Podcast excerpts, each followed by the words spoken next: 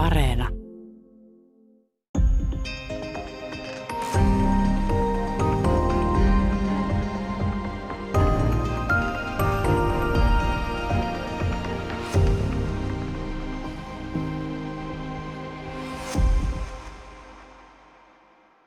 Hyvää päivää. Täällä on tänään vieraana tietokirjailija ja toimittaja Jaana Skyttä. Me puhutaan Huvituksen kartanon tytöistä, eli tarkemmin Yläneen tyttökodin asukkaista, ää, nyt jo suljetusta tyttökodista. Mm, Tämä Yläneen tyttökoti oli toinen tyttökoti Suomessa. Varhaisempi oli jo 1800-luvun puolella.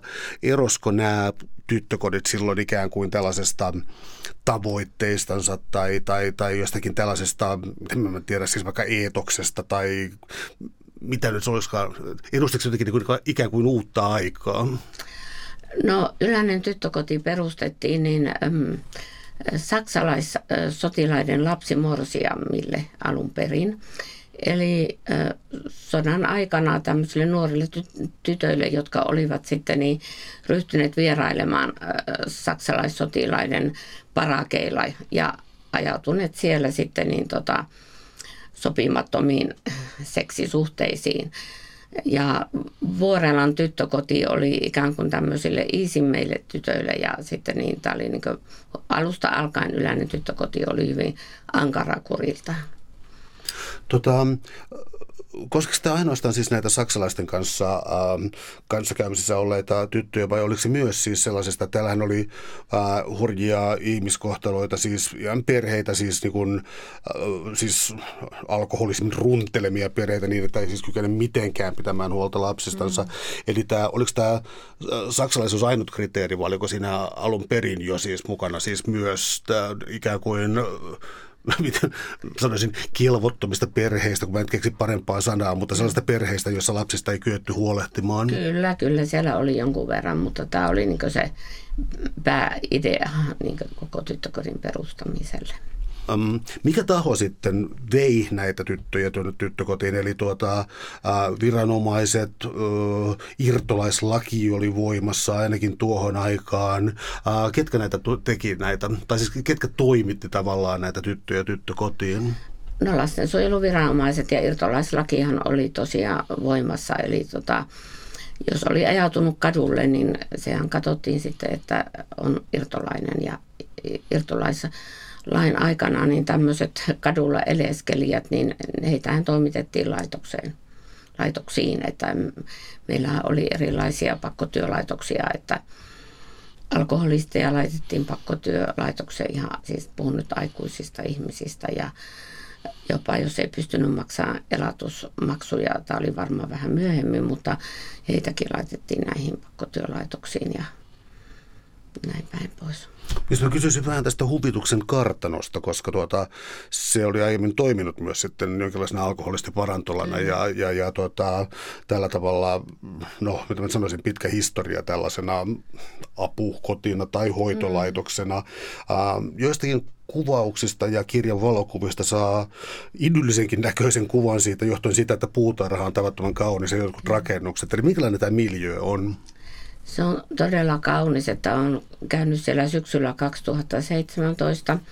Silloin mukana oli tämä mun Outisisko, joka on kirjani päähenkilö sekä laitoksessa 60-luvulla ollut Eila Kotkamaa ja sitten valokuvaaja Vesa Ranta. Ja, ja tuota, meille esitteli tätä laitosta äh, isännöitsijä nyt oliko Simo Mäenpää taisi olla nimeltään. Ja, ja tota, no niin, kyllä siellä on 30 rakennusta ja tilaan kuuluu yli 200 hehtaaria maata. Siellä on ollut valtava hedelmäpuutarha aikanaan, että edelleen siellä on satoja omenapuita esimerkiksi. Ja se on Pyhäjärven rannalla, Pöytyän kuntaan kuuluu yleinen nykyisin. Ja kyllä se on tavattoman kaunis, että sehän on alun perin 1800-luvulla C.R. Saarbergin kasvitieteen professorin perustama puutarhatila ja kartano. Oliko tämä puutarhatila ja tällainen kauneus ää, koskaan oikeastaan niin tämän, tämän laitoksen toiminnassa mukana. Mä tarkoitan, että Suomessa oli muutamia moderneja hoitolaitoksia, kuten Lapinlahden mielisairaala, jossa siis olennaisena oli sen luonnonkaunis paikka paikka ja, ja, ja, ja siis puutarha, missä saattoi työskennellä ja, ja tämän kaltainen valoisa rakennus eikä mikään, mikään luola, niin tota, oliko tässä huvituksen kartanossa sellaisia piirteitä vai oltiko siellä vain tylysti tässä sellaisen kivirakennus ja sitten siellä oli muita rakennuksia mm. siinä lähettyvillä? Tarkoitatko, että miten nämä tytöt siellä sai liikkua? Joo, tarkoitan. Joo, he eivät saaneet liikkua kuin valvonnan alaisena. Eli silloin kun oltiin menossa johonkin ohjattuun vapaa-ajan toimintaan tai sitten niin tota, työtehtäviin, muuten he pysyvät siellä sisällä lukkojen takana. Totta kai siellä oli sitten vapaa-ajan toimintaa, että saatettiin käydä uimassa tai tehdä pikkuretkiä, mutta kyllä he pääosin olivat suljettuna sinne rakennusten sisällä minkälainen päivärutiini siellä oikeastaan oli, koska siis yleensä tällaisissa valvotuissa tiloissa on hyvinkin tiukka, hyvinkin tiukka päivärutiini. Oliko se siellä jotenkin poikkeuksellisen ankara tai, tai oliko se jotenkin aikaansa kuvaava? Kyllä se oli aika vankilamainen, että tuota, käytiin tuossa hiljattain, kävi ensimmäistä kertaa Hämeenlinnan ää, keskusvankila, kun se on, niin tuota, museossa niin kyllähän siellä se päivärytmi muistutti aika paljon Ylänen tyttökodin päivärytmiä, että 6.30 ja sitten vähän myöhemmin kello 7 herätys ja aamupesut, aamurutiinit, aamupalat ja sitten työn, työhönjako, että jaettiin eri ryhmiin näitä tyttöjä. Että siellä oli navettaryhmää, saunaryhmää, keittiöryhmää, että kullekin oli määrätty sitten oma tehtävänsä näille tytöille ja sitten marssittiin töihin ja sitten tultiin syömään ja täällä ja Vetrihan kuvaa kirjassa, että miten sitten oltiin jonossa, jonossa katsottiin, että rivit on suorat. Asetuttiin siis semmoiseen ruokajonoon ja sitten, sitten pääsi syömään ja siellä piti olla sitten hiljaa, ei saanut puhua ja sitten niin tota, joo, kyllä se oli vankilamaista minun mielestä se toiminta. Minkälaisesta käytöksestä sitten rankaistiin, koska nämä oli aika ankaran tuntuisia, tavallaan mikä kaikki olikaan kiellettyä? No vähän ja kaikki oli kiellettyä, että niin, niin tuota, No julkisuudessa on nyt ollut vähän esimerkkinä tämä päiväpeiton päällä istuminen, että, ja vielä syventäisin sitä, että, että ruokalepoakaan ei saanut ottaa, että se oli jostain syystä, mä en oikein tiedä, tiedä mihin se perustuu, että päiväpeiton päällä ei saanut istua tai levätä, ja siis tietenkin sitten vapaa-aikana, mutta ei niin päivällä, ja, ja tota no niin, mm, kyllähän siellä sitten sai niitä rikkeitä, jos oli aamuhartaus, niin sieltä ei saanut kuulua mitään kopinaa, kolinaa eikä, eikä puhetta ja tietenkin kiro, kiroileminen oli kiellettyä ja, ja tota, no se oli kyllä niin tarkkaan kontrolloitua, että, että vähän kaikenlainen pienikin häiriö niin oli. Ja tietenkin kun Jumalan palveluksia kuunneltiin siellä juhlasalissa, niin se vaatii tietenkin, täytyy olla täysin, täysin hiljasta ja sinne oli pakko tulla jokaisen. Ja. Siellä oli aika monenikäisiä tyttöjä. Ää, oliko siinä joku sellainen ohjelma tai vuosikalenteri, jonka jälkeen sieltä pääsi pois tai yritettiin palauttaa yhteiskuntaan tai jotain tällaista? Oliko jokin täysi-ikäisyyden kriteeri, jonka jälkeen ei enää ollut tuossa laitoksessa? Joo, niin se vähän vaihteli, että oliko se nyt sitten, mä en nyt muista aivan tarkkaan, se oli 21. Sen jälkeen hän ei tietenkään sitten voinut enää tänne laitoksen joutua. Ja nuorimmat oli sitten 13-vuotiaita, mutta sehän siis perustui siellä olo tähän pistelaskentaan, eli 7500 pistettä piti tulla täyteen ennen kuin sitten niin tuota, saattoi unelmoida vapaudesta. Ja sittenkin pääsi niin sanottuun koevapauteen, joka niin kuin, vastasi ehdonalaisuutta. Jatketaan tuosta pistelaskusta. Täällä on tänään siis vieraana tietokirjailija ja toimittaja Jaana Skyttä. Ja me puhutaan Yläneen tyttökodista nimellä Huvituksen kartanon tytöt. Tämä pistelaskujärjestelmä tulee tässä läpi sun kirjan. Ähm, ja, ja miten mä sanoisin, se vaikuttaa nykylukijalle hyvin, hyvin vieraalta ja ennen kaikkea mielivaltaiselta, että miten, miten ihmeessä niitä käytettiin. Mikä tämä pisteytysjärjestelmä oli? Joo, muistaakseni se oli 20 pistettä saattoi saada päivässä ja sitten jos näitä pikkurikkeitä tapahtui tai isompia, niin sitten sen mukaisesti menetti näitä pisteitä. Että jos sen aivan niin sanottuin puhtain paperin saavutti sen 7500 pistettä, niin sitten laitoksessa oloaika oli about 14-16 kuukautta. Mutta aika harva se niin sillä pääsi, että kun tosiaan niitä pisteitä menetti niin vähäistä. Tota, kun tässä oli tämä siis ikään kuin seksuaalinen haureus ajan termiä käyttäen vielä näiden ää, saksalaisten sotilaiden kanssa, niin ää, sen kanssa on aika voimakkaassa ristiriidassa se, että kirjassa on myös aika graafisia kohtauksia siitä, kuinka jotain 12-13-vuotiaalta tytöltä lääkäri tarkistaa neitsyyden ja, ja, ja, ja kuvailee, että tämä etsitään sukupuolitautia ja sitten todetaan, että on neitsyt eikä sukupuolitautia. Minkä ihmeen takia tällainen neitsyt tyttö joutuu tällaiseen siveellisyysvankilaan?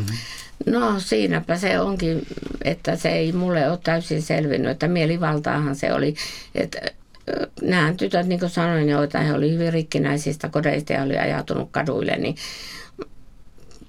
se on kyllä käsittämätöntä. En, en pysty vastaamaan tuohon. Eli tota, itselleni oli todella yllätys, kun sitten Outi, antoi, Outi tilasi niin Ylännen tyttökodista sen oman oppilasaktinsa ja sain sen sitten käyttöön, niin, niin niin, niin tämmöinen neitsyystutkimus tuli mulle aivan yllärinä ja mä olin ihan järkyttynyt, että tämmöisiä on tehty ja vähän sitten löysin sieltä Ylänen tyttökodin arkistosta sitten niin tota, toisenkin esimerkin, jossa oli tehty tytölle tämmöinen neitsyystutkimus ja rupesin vähän googlailemaan, että tämmöisiä on tosiaan tehty ja yleensäksi Suomen historia ohjelmassa, niin sitten tämä asia tuli myös mulle vastaan, että siinä taisi olla joku entinen komissaario, joka sanoi, että he todellakin ihan piteli väkisten kiinni näitä tyttöjä, kun niille tehtiin näitä tutkimuksia. Ja, ja tota, sitten löysin myös Ylen artikkelin siitä, että Ruotsissahan tämä asia on noussut esille, että on tiettyjä voiko nyt sanoa maahanmuuttajaryhmiä, että jos halutaan, että tarkistetaan tyttöjen neitsyys ja, ja tota, Suomessa esimerkiksi Suomen lääkäriliittohan suosittelee, että tämmöisiä ei, ei ryhtyttäisi.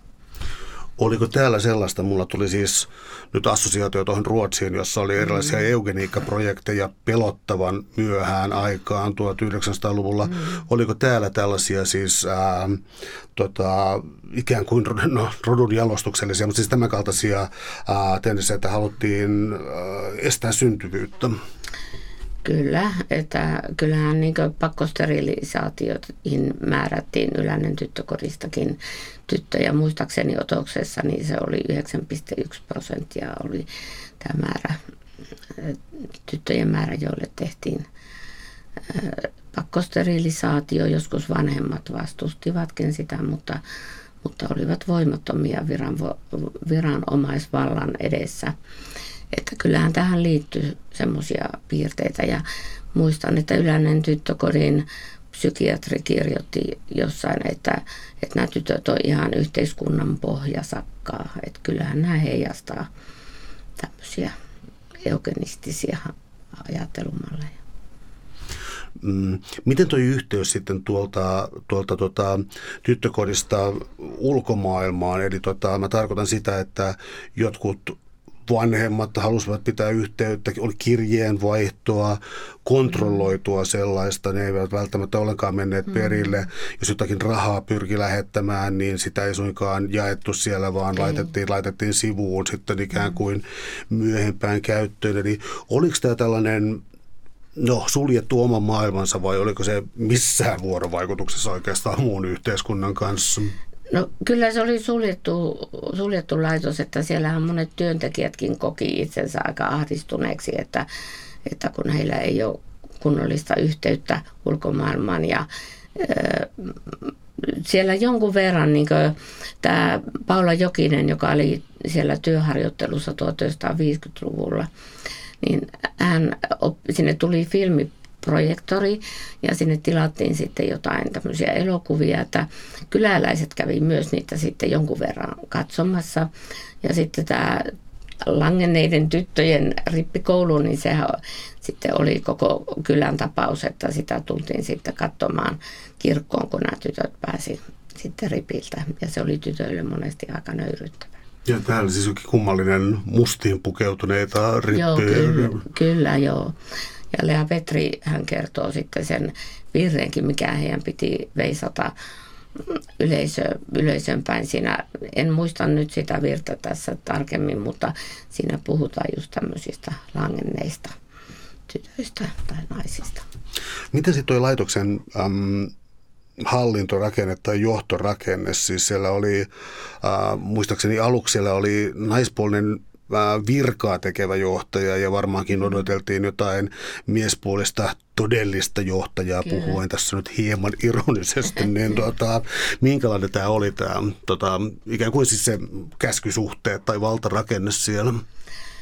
No kyllähän siihen aikaan oli johtajakulttuuri semmoinen, että että johtajalla oli aivan älytön valta, että tehtiin niin kuin hän sanoi, että se oli mielenkiintoista nähdä sitten, kun tutki sitä myöhempää aikaa, mitä tämä mun kirja käsittelee, niin monilla työn, kun alkoi muuttua sitten tämä johtajuuskulttuuri, että se oli demokraattisempaa ja työntekijöiltäkin, työntekijöitäkin kuunneltiin ja heidän ehdotuksia, niin näillä lännen tyttökodin työntekijöillä oli vaikeuksia niin sopeutua siihen, koska he oli tottunut siihen, että johtaja sanoo, miten toimita ja tehdään.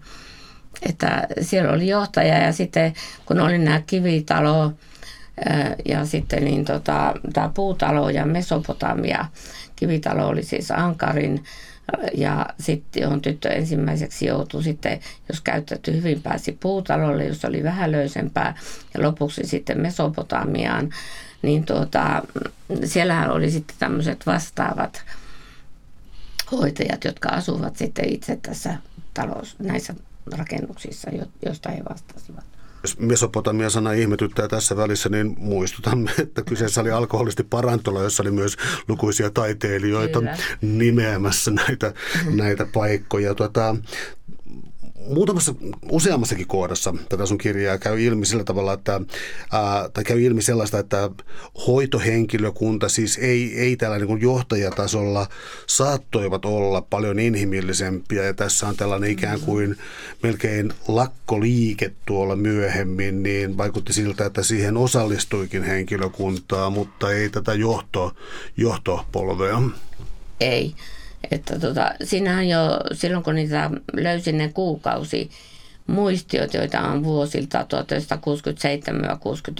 1967-69 tallella, niin sieltä sitten, niin oli laitosneuvoston pöytäkirjoja, niin sieltä löysin sitten niin tota, että neljä työntekijää oli sitten asettunut vastahankaan Martti Kuusikoskea vastahankaa, tai he ei halua tehdä niitä kuukausimuistioita, koska niissä pääosin käsiteltiin sitä, että mitä kaikkia pahaa nämä tytöt oli henkilökunnan mielestä tehty, että heidät oli määrätty nimenomaan tarkkailemaan, mitä, mitä tuhmuuksia he siellä tekevät.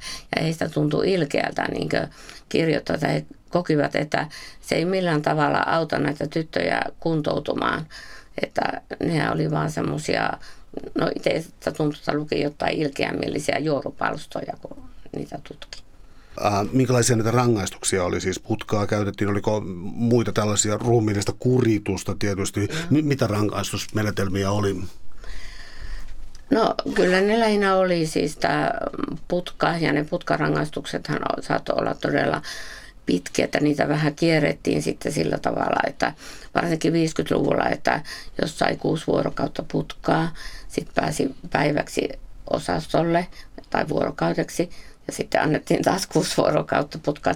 Pisimmät yhtäjakso, ikään kuin yhtäjaksoiset rangaistuspäivät niin oli 17 ja 18 päivää toisella 17 ja toisella tytöllä 18 vuorokautta, niin onhan se aivan tajuttoman pitkä aika olla eristyksessä nuoren alaikäisen lapsen.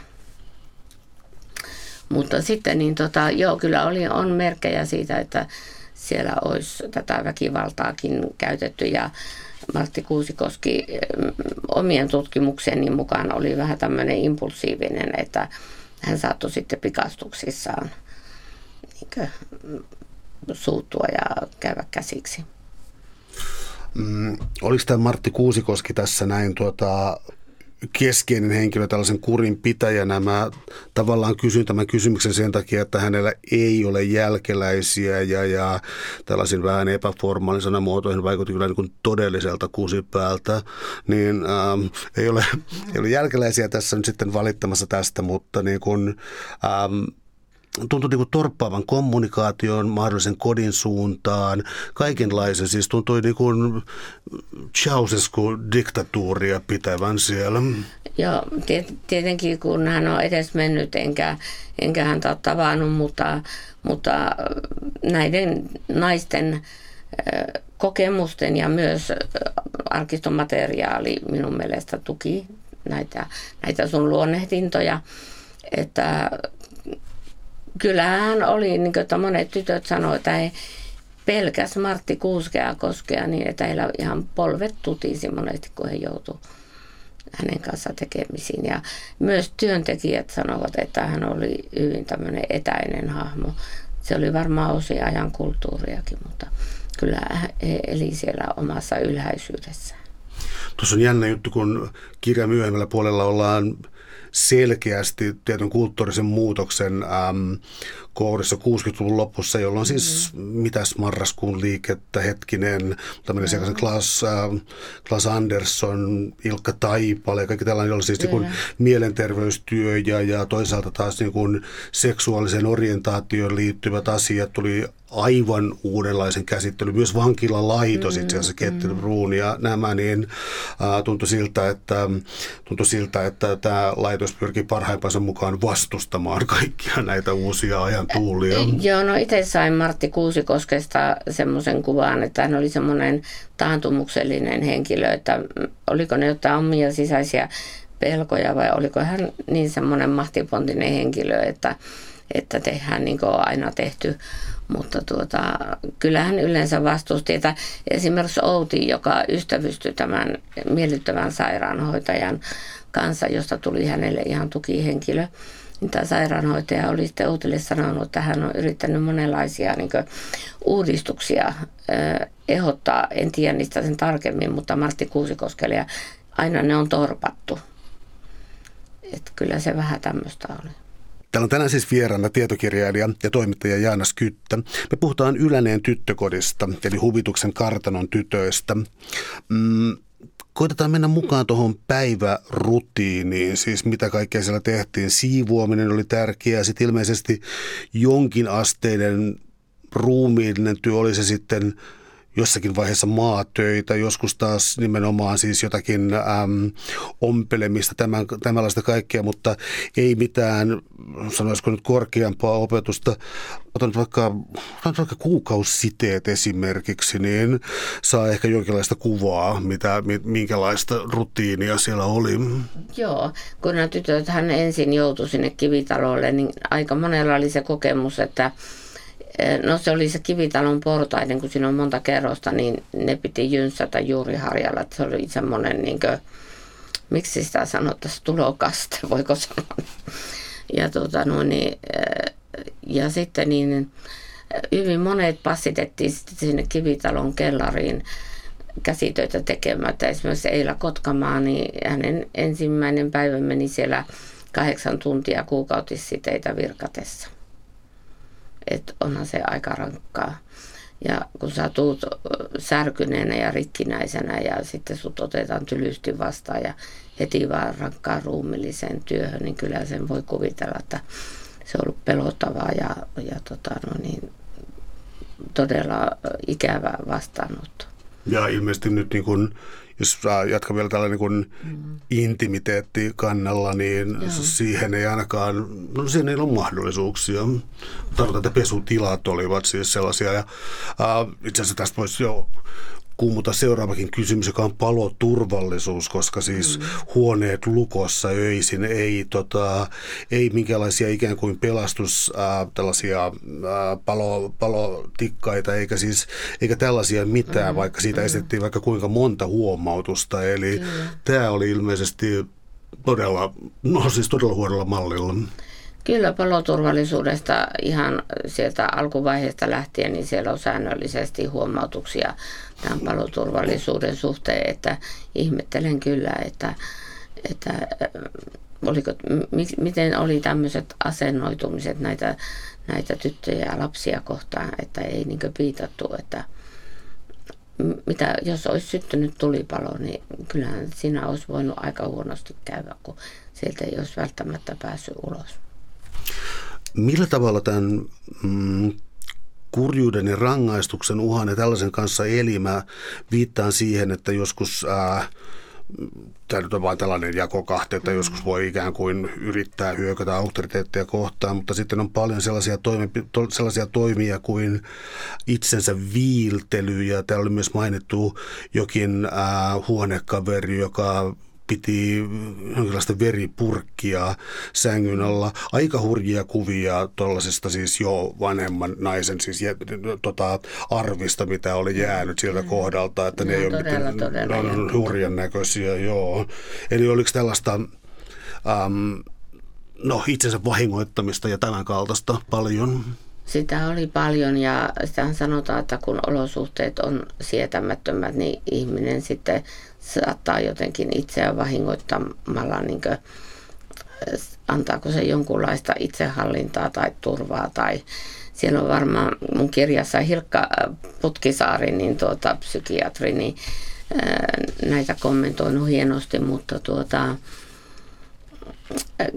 joo, tämä Marjatta Seitsosen huonekaveri, niin keräsi verta purkkiin ja mä en sitten tiedä, onko se, että hän on viilellyt itseään ja sitten aina sitä verta laittanut sinne purkkiin onko se tuonut hänelle jonkunlaista turvaa sitten, kun sitä omaa verta on ollut siellä sängyn alla ja, ja tota, no niin, Mirja Hannulalla oli sitten tosiaan nämä en, en ole kyllä nähnyt niin pahoja viiltelyjälkiä, että hän olisi varmaan voinut jopa kuolla, kun hän kerran siellä putkassa sitten niin oli salakuljettanut lasin palasen ja koukkinut sitten itseään niin pahasti, että tuota, ihan sattumoisin sitten, se oli tämä Johtolan, missä johtaja asui, niin siellä oleva putka, niin, niin, niin tota, henkilökunnasta joku oli kurkannut sinne ja se oli sitten sairaalaan lähtö, että, että kyllähän nämä on hurjaa tarinoita. No jos tullaan tähän siveellisesti hairahtuneisiin, niin kuin ajan kielenkäyttö kuuluu, niin tota, tässä oli muutamia mä yritän nostaa tuota oikeastaan kaksi asioista. Ensimmäinen on seksuaalihäiriöt, jotka tuntuu olevan, tuntuu olevan näitä niin diagnooseja, mitä tuolla tehtiin. Mutta samaan aikaan ehkä niin kuin laajemminkin yhteiskunnassa elettiin kuitenkin jonkinlaista murrosta, siis paheksuttuja kyllä, mutta siis mm. ää, laivastovierailut ja erilaiset tuota, laiva- ja autotytöt ja, ja, ja tota, ää, no siis ne oli näkyvissä yleisesti yhteiskunnassa, mutta sitten diagnoosien valossa täällä. Eli mitä nämä, jos mä tartun tähän seksuaalihäiriösanaan, niin, mm. niin minkälaisia häiriöitä tuolla diagnosoitiin?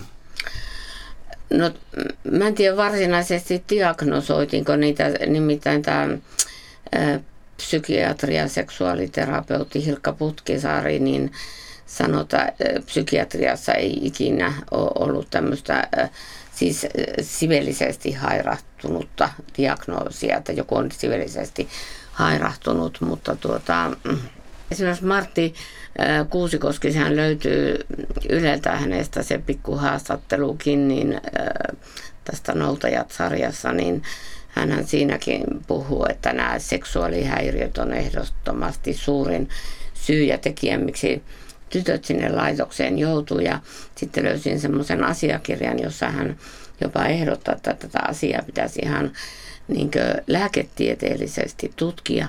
Hän usein viittasi, että nämä tytöt on varhaiskypsiä.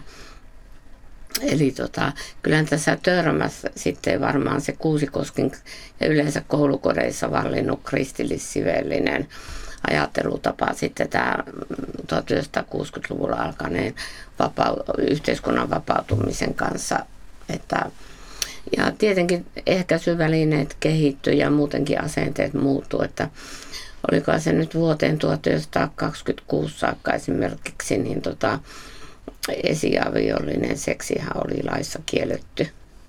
Jos ajatellaan, että yleinen tyttökoti perustettiin 1943, niin ei sitä sillä ajateltuna ole pitkä aika niin se välillinen aika.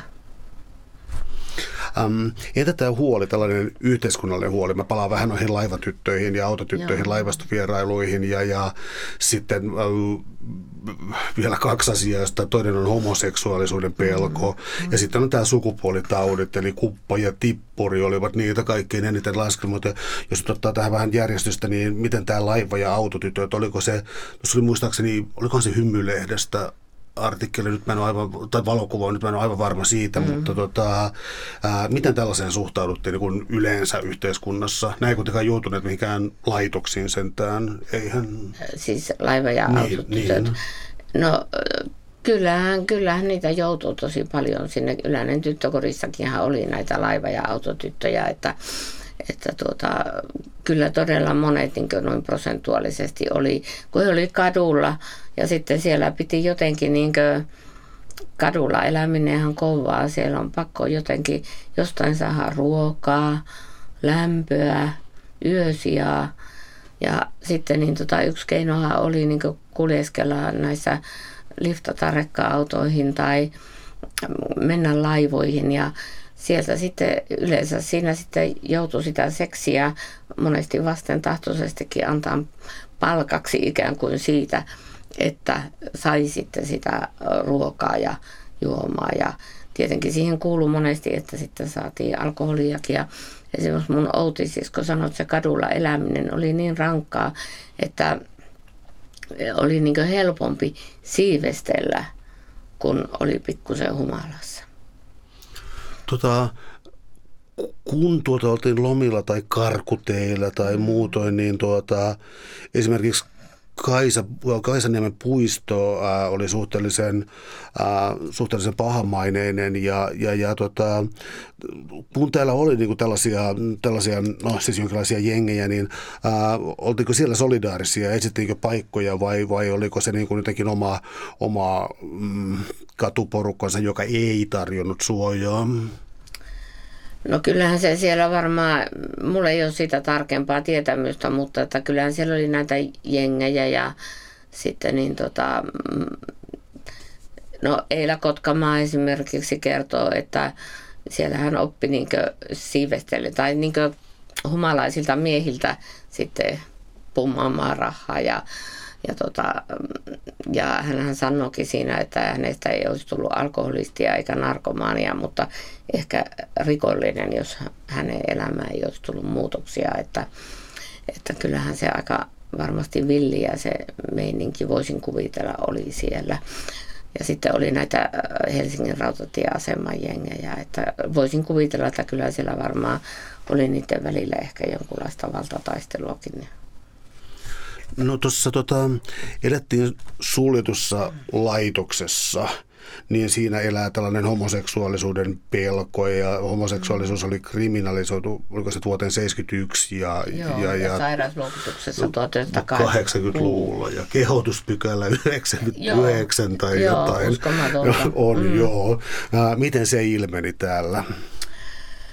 No sitähän yritettiin niin kontrolloida ja valvoa esimerkiksi, niin useampi tässä mun näistä kirjanaisista kertoi, että kun heidän koho, viikon kohokohta oli se, kun he sai voimistelusalissa tanssia, tämän, kun tuli tämä Ylen lauantain toivotut, oliko se lauantain toivotut levyt vai? Luulen, joo. Joo, niin tuota, niin, niin sitten tämä monesti oli valvomassa sitten tämä Martti Kuusikosken Helka Rouva, niin hän piti tarkasti sitten silmällä, että samat tytöt ei tanssinut keskenään liian kauan, ettei vaan syntyisi niitä homoseksuaalisia tunteita.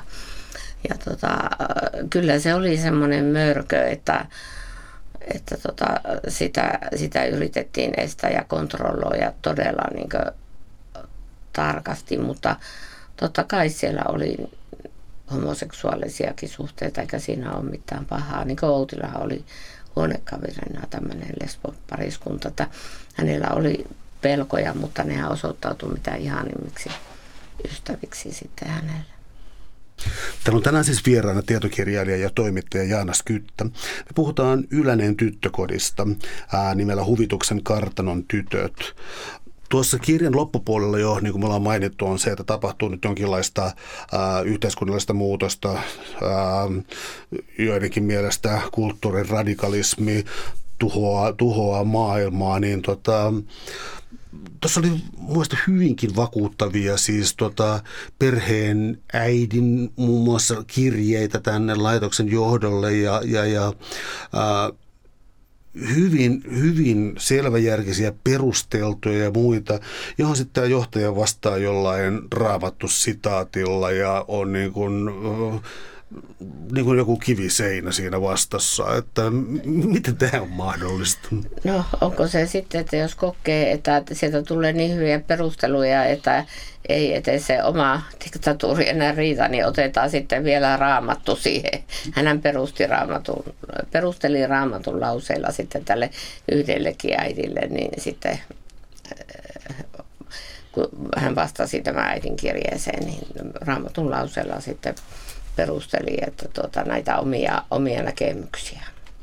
Miten sitten psyykelääkkeiden käyttö tuo hyväksi havaittu, että vanhukset pumpataan täyteen rauhoittavia, että ne ei aiheuttaisi häiriöitä sitten sairaalassa, niin siis tämän kaltainen mm-hmm. juttu. Eli käytetäänkö siellä ylemmääräisesti lääkkeitä ikään kuin pitämään kurjaa tai järjestystä vai, vai pikemminkin alikäytettiinkö niitä? Että miten tämä suhde psyykelääkkeisiin silloin oli?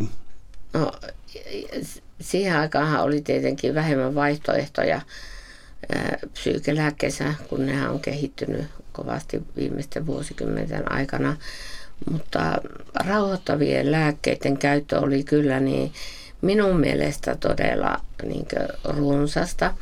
Ja ehkä se johtuu siitä, että tällä psykiatrilla oli niin vähän aikaa niin yhtä tyttöä kohden, niin ajateltiin, että annetaanpa sitten rauhoittavia lääkkeitä, niin osittainhan ne saattoi, niin pyrittiin hyvään, että yritettiin oikeasti auttaa, kun siellä oli paljon ahdistuneisuutta, masentuneisuutta, unettomuutta. Mutta kyllä on miettinyt myös sitä, että yritettiinkö sillä sitten jotenkin tukahduttaa, kun teini-ikäisiä tyttöjä paljon, niin niitä, sitä seksuaalisuutta nimenomaan, kun sitä pidettiin niin ongelmana ja jonkinlaisena häiriönä, mitä pitäisi lääketieteellisesti Kuusikoske mukaan ihan tutkia, että kuinka paljon siinä oli sitten sitä, että yritettiin sammuttaa sitä, niitä seksuaalisuuden ilmaisuja. Voisin tarttua tuohon, tuohon asiaan vielä, että tota, sanotaan, että ahdasmielisimmissä piirteissä tuohon aikaan tietysti oli niin kuin hieman ongelmallinen käsite koko siis naisen seksuaalinen nautinto, koska mm-hmm. siis jossain vaiheessa vuosisadan vielä alkupuolella niin oli että eihän sellaista muka olekaan. Joo, kyllä. Eli tuota, Juri Ilkka Putkisaarikin sitä hyvin kirjassa, niin, niin kertoo, että tota, siihen aikaan ajateltiin, että naisen tehtävä on tyydyttää mies ja naisella itsellään ei ole oikeutta nauttia. Että kyllähän siinä oli sitä varmasti myös mukana. Mutta mä palaisin vielä noihin rauhoittaviin lääkkeisiin, että, että oli järkyttävää, kun tämä mm, yksi työntekijä, joka ihan viime metreillä tuli sitten mukaan, joka oli ollut siellä vähän aikaa apulaisjohtajana, niin kertoi, että tosiaan jotkut tytöt oli pumpattu niin täyteen lääkkeitä, että ne saattoi siis kaatua ihan lattialle vaikka keittiötöissä. Ne oli niin tokkurassa. Eli tuota, 1960-luvun lopulla, kun Ylänen tyttökodissa kävi sitten eduskunnan oikeusasiamies, niin hän myös kiinnitti huomiota tähän, että miten runsaasti näille tytöille oli määrätty rauhoittavia lääkkeitä. Että kyllä, kyllä, kyllä mä uskon näin, että, että tuota, kyllä niitä niin aivan suhteettoman paljon määrättiin. Ja kyseessä ei ollut niin kuin, mitä kaikkien tuntema yleislääke diapam, vaan barbituraatit oli ajan... Joo, niitä oli silloin niin vähän varhemmin, että joo, barbituraatithan on, niitä he ei saa myyväkään Suomessa nykyisin. Täällä on tänään siis vieraana tietokirjailija ja toimittaja Jaana Skyttä. Me puhutaan Yläneen tyttökodista, otsikolla Huvituksen kartanon tytöt. Mm, olennainen luku tyttökodin jälkeen, eli minkälaisia polkuja sieltä lähti. Ei ole varmaan mitenkään yhtenäisiä nämä elämäkerrat. Lähtikö sieltä hajonneita ihmisiä jonnekin yhteiskunnan marginaaleihin vai löytyykö sieltä ö, hyviä tarinoita? Ei varmaan ollut mitään yhtä muottia. Ei ollut yhtä muottia, että kyllä on tiedossani näiden naisten haastattelujen perusteella, että kyllä, kyllä siellä oli ihmisiä, jotka sitten vaan jo alkoholisoituivat tai tekivät itsemurhia ja eivät siis ikinä selvinneet. Mutta sitten nämä mun kirjan naisethan on selviytyjiä ja jokaisella on ollut omat selviytymiskeinonsa. Mutta tuota noin, niin toivottavasti en nyt siteraa väärin, mutta apulehdessä niin tuo psykiatri, lastenpsykiatri Jari Sinkkonen, niin tuota, mainitsi jossain artikkelissa, että tuota, tämmöisestä hyvin särkyneestä kodista ja traumaattisesta lapsuudesta, niin, niin voi tulla selviytyjä, mutta kyllähän ne jättää niin, kuin, niin syvät jäljet ne traumat, että ei, ei niin ehkä ihan täysipainosta elämää voi elää. Esimerkiksi sitä Anja Sehil, joka kouluttautuu hyvin ja asuu siellä Göteborgissa, kirjani, yksi kirjani naisista, niin tuota, kyllä hänkin sanoo, hän on nyt 80-vuotias, että kyllä hänen elämä on mennyt vähän, että hän on elänyt puoliteholla. Että ne traumat on siellä sisällä kuitenkin aina välillä aktivoituu ja ne haittaa elämää kirjassa on myös hyvä kuvitus ja, ja, ja siinä tuntuu olevan sellainen ristiriita siinä, että se todellakin näyttää edelleen jotenkin idylliseltä. Paikka on myös kunnostettu jossain välissä, mutta, mm. mutta kyllä on entisten asukkaiden naamat vakavia. Kyllä, joo, joo. Ja esimerkiksi kun käytiin Eila Kotkamaan ja mun Outi siskon kanssa, siis Outi Paltan kanssa, niin siellä Ylännen tyttökodissa tutustumassa, niin esimerkiksi mun outisisko kertoo, että hänellä meni viikkoja, viikkoja, ellei kuukausia, että hän niin tavallaan selviytyi siitä käynnistä, että, että vaikka se on niin kaunis, mutta ne aktivoitu kaikki ne vanhat muistot, että ne sitten pyörii niin viikkotolkulla ne kaikki ikävät ja pahat muistot päässä.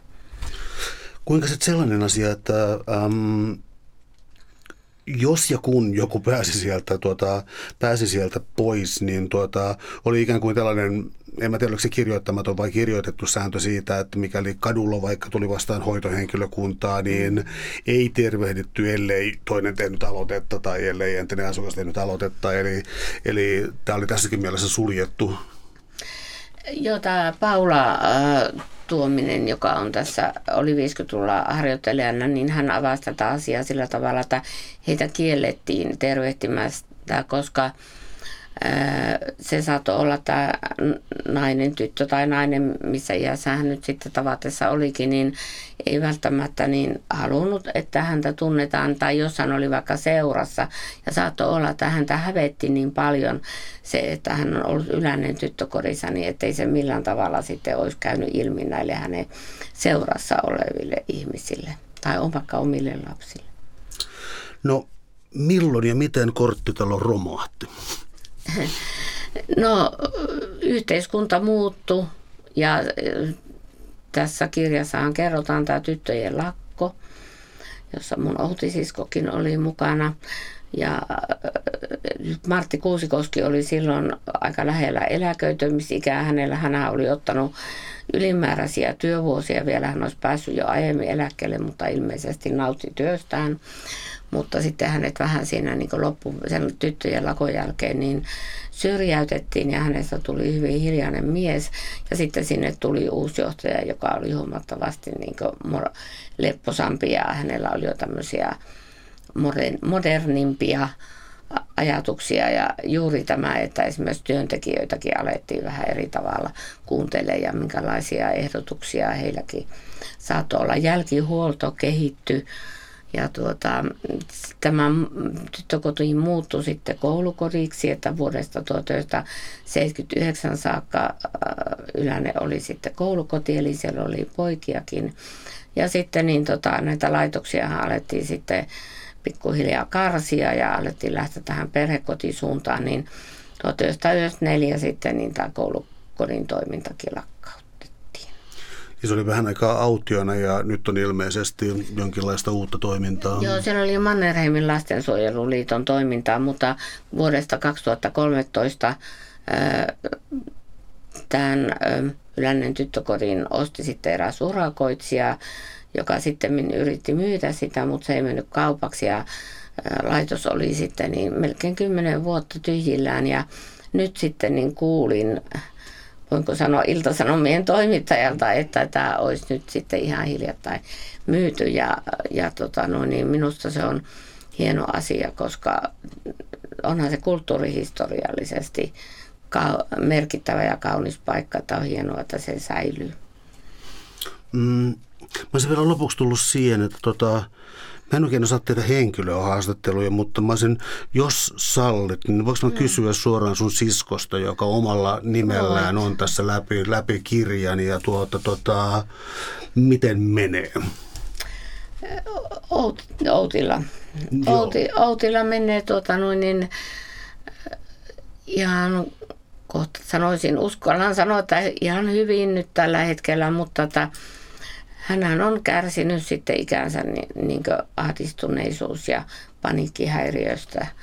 Että kyllähän ne on sitten varjostanut elämää. Ja varsinkin jos joku aktivoi näitä vanhoja muistoja, niin sitten aina menee vähän huonommin. Mutta kun ajatellaan mun siskoa, niin hän oli 13-vuotiaasta 19-vuotiaaksi saakka, vai oliko 20-vuotiaaksi saakka, niin ihan koko ajan laitoksissa. Et tietenkin välillä oli lomia tai pieniä hetkiä vapaudessa, mutta tota, se on pitkä, koko nuoru, voi sanoa lapsuus ja nuoru, pitkälle lapsuus ja nuoruus meni laitoksissa. Suuret kiitokset keskustelusta Jaana Skyttä. Rankasta aiheesta huolimatta oli ilo. Kiitoksia paljon sinulle.